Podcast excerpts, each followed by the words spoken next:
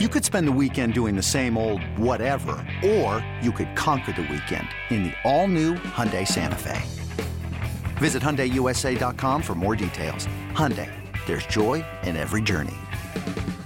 This episode is brought to you by Progressive Insurance. Whether you love true crime or comedy, celebrity interviews or news, you call the shots on what's in your podcast queue. And guess what? Now you can call them on your auto insurance too, with the Name Your Price tool from Progressive. It works just the way it sounds. You tell Progressive how much you want to pay for car insurance, and they'll show you coverage options that fit your budget. Get your quote today at Progressive.com to join the over 28 million drivers who trust Progressive. Progressive Casualty Insurance Company and Affiliates. Price and coverage match limited by state law.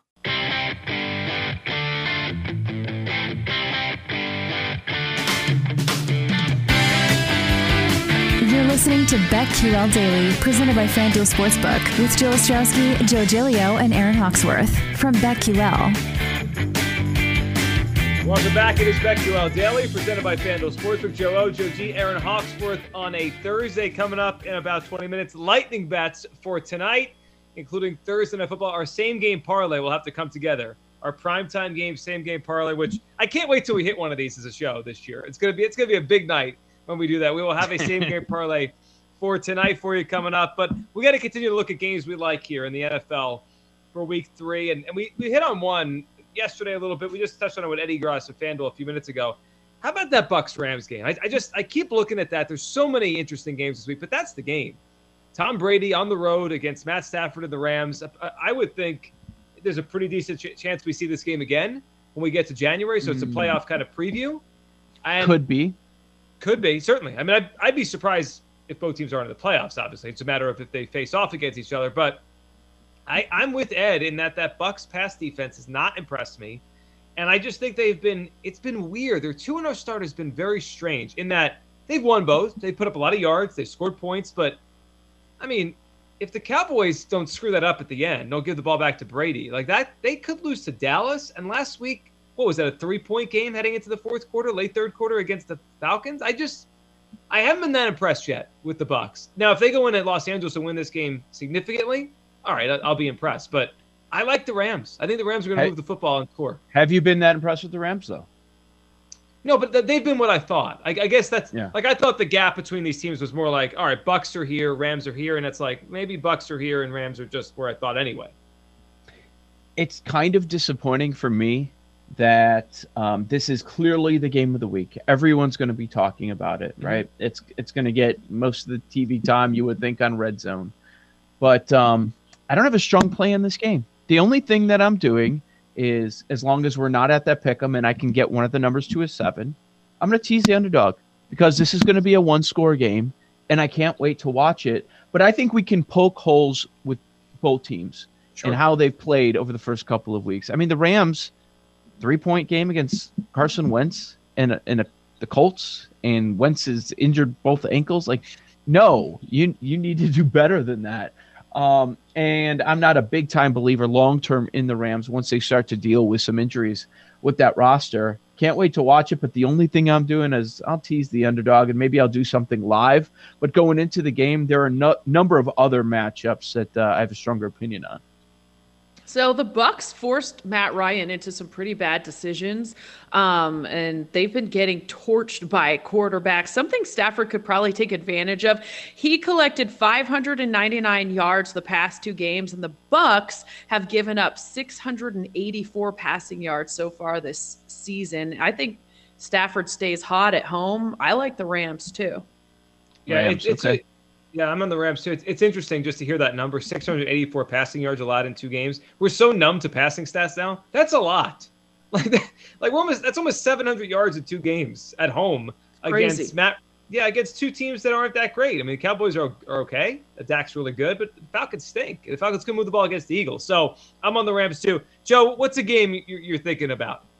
Okay, I've got like 6 games written down that I'm taking a look at. So let's roll through some of these, and we'll really narrow it all down tomorrow. You know, at 3, I didn't think I was going to be here, but at 3 for Pittsburgh, home favorites, divisional game against Cincinnati, after watching that offense not do very much against what I consider to be a weaker Bears defense that we've seen in quite some years, I'm thinking Pittsburgh might be a play. It sounds like Ben Roethlisberger is going to be out there. I was curious about all the star players on defense. Mm-hmm. Well, in Wednesday's practice, Watt was out there, limited. Hayden was out there, limited, unlike last week. I mean, Hayden's a top five cornerback in the league right now. Now, Deontay Johnson did not practice. We'll see if that's something. Check out the Friday injury report about his designation. And I am no believer in Pittsburgh, but I also do not believe that Zach Taylor and Joe Burrow are going to walk into Heinz Field and win that game. So, I mean, at the number of 3, I really like the swings. I think you can take advantage of the market here with Pittsburgh because they win a game and they get that momentum behind them. They're 6-point favorites at home against the Raiders. And now the Bengals are coming in. Who do you think's better, the Bengals or the Raiders? We got the Raiders in there last week, and they're favored by 6. Now the Bengals are in there this week, and they're favored by 3. What's off here? Come on, that's an overreaction. Yeah, and how about the number just moving? This line was 4.5 to start the week. This has come back. Now, I know the Ben injury concern probably was part of that, but... Certainly. So there's something off about this one, don't you think? I mean, the Steelers at home only a 3-point favorite against the Bengals? There's something... I mean, they've been bad, though. They've been bad. Yeah, well, they have. And I do believe the better quarterback in this game is Burrow, but he was the better quarterback last week. He threw 3 picks and his team lost. So it's not like he's overwhelmingly a great quarterback yet in his career. That is one I'll stay away from. I don't know. Something's weird just about that game. Or what else? What's on your list? The more we talk about Titans, how about that one? Eddie Gross brought it up. I was talking about it with Paul Aspen yesterday. I like a lot of dogs. We'll get into those next. But as far as the favorites, I'm considering the Steelers. But the more and more you look at it, boy, it might be just a Titans rolling. And I'm trying to make sure I'm not overreacting to what we saw last week in Seattle. But their offense did get back on track.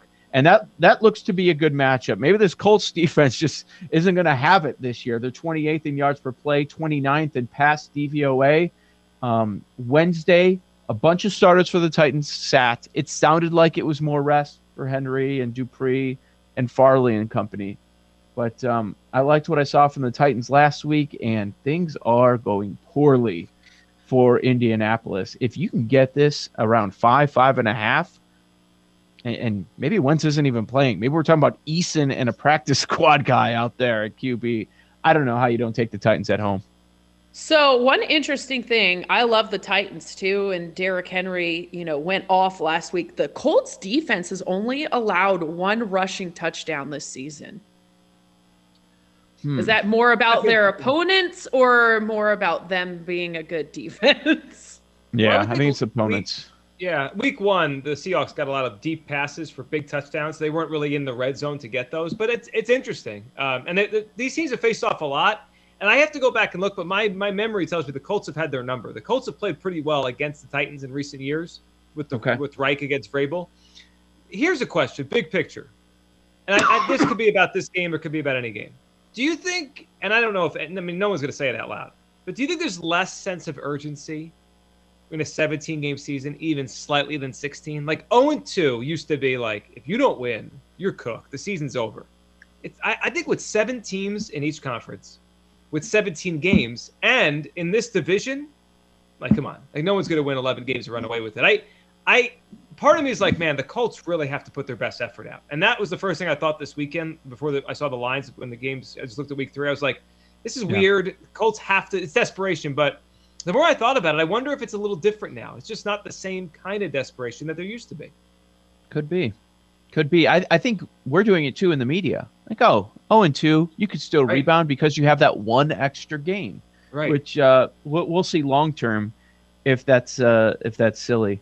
What do you like, Joe G? Any underdogs on the board that you're taking a look at? I've got a few here. Underdogs. Who's yours? And I'll give you one of mine. Boy, I really was looking at the football team. I don't like this move down to 7. I don't like it. There was a lot more value in the number when we were sitting at 8.5 most of the week. Remember, early in the week, it was 9, 9.5, and now we're down to 7 based on what? With threats to our nation waiting around every corner, adaptability is more important than ever. When conditions change without notice, quick strategic thinking is crucial. And with obstacles consistently impending, determination is essential in overcoming them. It's this willingness, decisiveness, and resilience that sets Marines apart. With our fighting spirit, we don't just fight battles, we win them. Marines are the constant our nation counts on to fight the unknown. And through adaptable problem solving, we do just that. Learn more at Marines.com. Based on what? I mean, okay, in Bill's practice yesterday, Latulale and Beasley did not participate. Right. We'll see if they're out there, but that's not going to move the number. I'm not quite sure why. Washington does have extra rest. We do have that trend. Maybe people are betting into it. 0-2 ATS to start. They're strong in week three. But when you were getting more than a touchdown against a team with Josh Allen, I don't know what the real Bills are. Are they the team from week one or the team from week two? A complete dud with the Dolphins. They were dealing with the quarterback injury. And when I say I don't know about the real Bills, I can just, simply say I don't know about the real Josh Allen. What do we have here? He's 31st in yards per attempt this year. His completion percentage through two games is down from 69% down to 59%. So Josh Allen needs to prove it to me that he is closer to the MVP candidate before I start believing in these Bills, because they're still being favored like their last year's Bills. Well, it's three games in a row. 3.5 on the road last week, right? Big number. You took the Steelers. You guys were right. You and Paul week one with a big number at home. Now a big number again. I think it's a weird spot. Plus, you give the extra rest to Washington. They're coming off the Thursday night game the week before. Here's a home dog I think is interesting this week. Minnesota's now up to getting 2.5 points against Seattle. Now, this kind of ties back to what we talked about a few minutes ago, the desperation. This would fit that old criteria. Minnesota's has to be desperate here. They're not as bad as 0-2. They're just not. Their point differential is -4. They're a couple plays away from being 2-0. Seattle's defense, last week, they had that game, and then they let the Titans just run away with the last, 20 minutes of that game? Is the perception as bad on the Vikings if they make that kick? No. What's the number on this game if the Vikings make that kick and they're 1-1? I don't think it's 2.5. Right. So what are these teams? I like Seattle. Seattle's a better team than Minnesota, but this is a weird 2.5 at home. I kind of agree with you. This is a good one. And you think about how badly the Seahawks were torn up with the run against the Titans. Right. This could be a huge game for Dalvin Cook, who's coming off a game with just 131 rushing yards. Something to keep an eye on. He did not participate in practice yesterday. So curious what happens there. The Vikings have been an over-team so far because of the issues on defense. And he tweaked something in that game last week, too. So, he came back in. I just think also on that, it's also a desperation spot for Seattle, so I'm just wondering if that cancels out. They don't want to go the 1-2. The reality of their division. Right, and they got two divisional games coming up right after this game. This is – I lean your way, Joe G. This is the one game. This might be the first game this has happened when I've gone over the games with Paul and we're on opposite sides. He likes Seattle. I also got it at 1 and 1.5, and now it's up to 2.5, and I like it a lot better at that. It's moving. If this gets to 3, I'm taking the Vikings. If this somehow gets – I have to. Yeah. Here's a cliche, but it might just – decide the game because they're both really efficient offenses right now. I think it's Hurts, Wilson, Cousins, and one more quarterbacks that haven't turned the ball over yet at all. Wow. Yeah. So no turnovers for Kirk, which Kirk's pretty good at not throwing picks, but then when he does it, he'll do it in bunches. He'll have a couple bad games in a row, but he's been flawless so far. He used to be an interception machine when he was in Washington. Yeah. He's been better. He's way better than Minnesota. You hate him. Do people in Washington think they should have just kept him after all these years? They haven't replaced him. I do. I think that was the biggest mistake. They've had 20 quarterbacks since. Just ridiculous. You finally got a guy he's not elite, but he's getting the job done, and he certainly doesn't look bad. And they'd find a way to mess everything up here. I'm just frustrated. What about Raiders? Aaron mentioned them earlier. The number goes up. It was 3.5 yesterday. Now we're up to 4.5. Jacobs did not participate in practice. He didn't play last week either. But John Gruden says Derek Carr is good to go. Ankle not an issue. So the point spread responded, and it goes up a number. We're going to have Jacoby Brissett starting, not Tua. One thing that did jump out to me, a complete dud, that Dolphins game last week.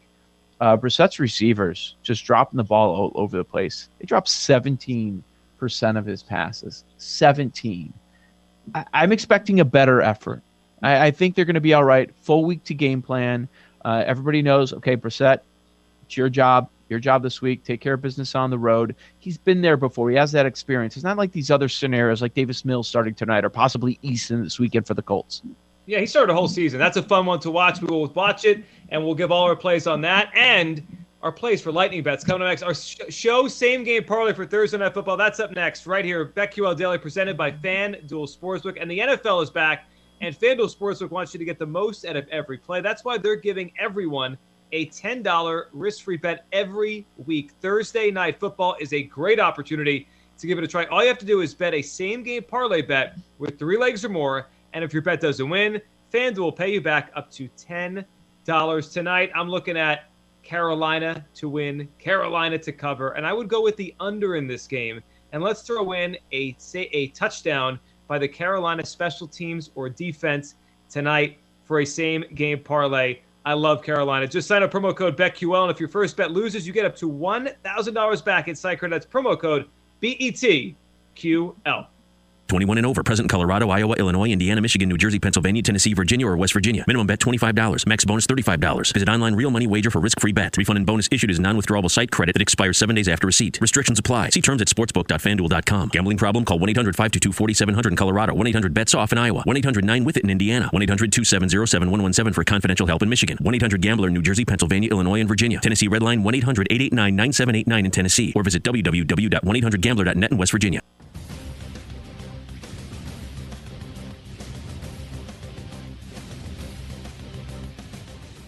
These Joes are helping you bet like a pro. It's Joe Ostrowski and Joe Giglio and Aaron Hawksworth on BetQL Daily, presented by FanDuel Sportsbook.